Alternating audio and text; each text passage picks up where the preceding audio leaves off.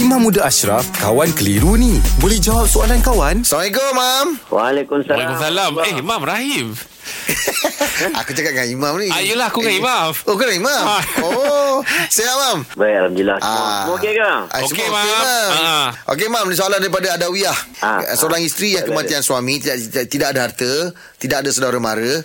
Bolehkah ia menumpang tinggal dengan jirannya? Ah, yang mana jirannya sebaya dengan dia? Ah, macam mana, Mam? Baik, wanita kematian suami ni ada iddah dan ada ihdad dia.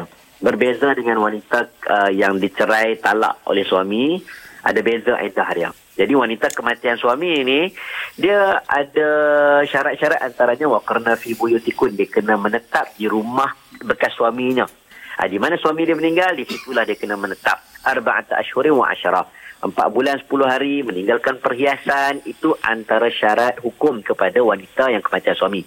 Dia tidak boleh pulang ataupun pergi ke mana-mana rumah lain selain daripada menetap di rumah suaminya meninggal. Solidariti menunjukkan kesedihan dengan pemergian suami dia.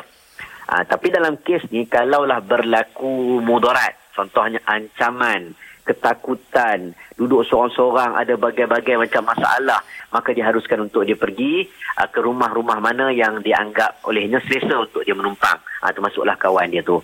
Jadi kalau dia tak ada apa-apa sebab, dia tidak ada ada mudarat apa-apa, dia kena duduk dekat rumah bekas suami dia. Tapi kalau dia ada mudarat, maka barulah boleh pergi ke rumah kawan atau rumah jiran dia tu. Ah.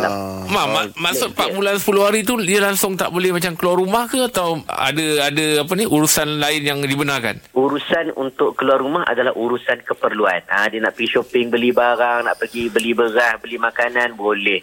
Yang tak bolehnya, dia pergi ke majlis-majlis yang menunjukkan kegembiraan. Kalau ada birthday orang, orang duk happy-happy, dia pergi. Oh. Dia cakap lah kat kawan tu, sorry, aku masih lagi dalam tempoh edah. Mm, mm, ha, tak boleh nak celebrate birthday kau. Ha. Unsur-unsur menyeronokkan itu tak ada berapa digalakkan. Ah. Se- Sekiranya dia terlanggar lah mam. Uh, oh, dalam tempoh edah tu dia, dia keluar dia pergi macam tempat-tempat yang kata imam tak yang tak dibenarkan. Apa hukum dia mam? Hukumnya, memang hukumnya haram lah. Tak Oh. dibenarkan untuk dia pergi ke kawasan, ke, orang kata keluar pro, daripada rumah dengan dengan sengaja. Hmm, hmm, tanpa ada sebab. Oh, Ah, okey. Kalau ada sebab tak ada masalah. Oh haram mam eh?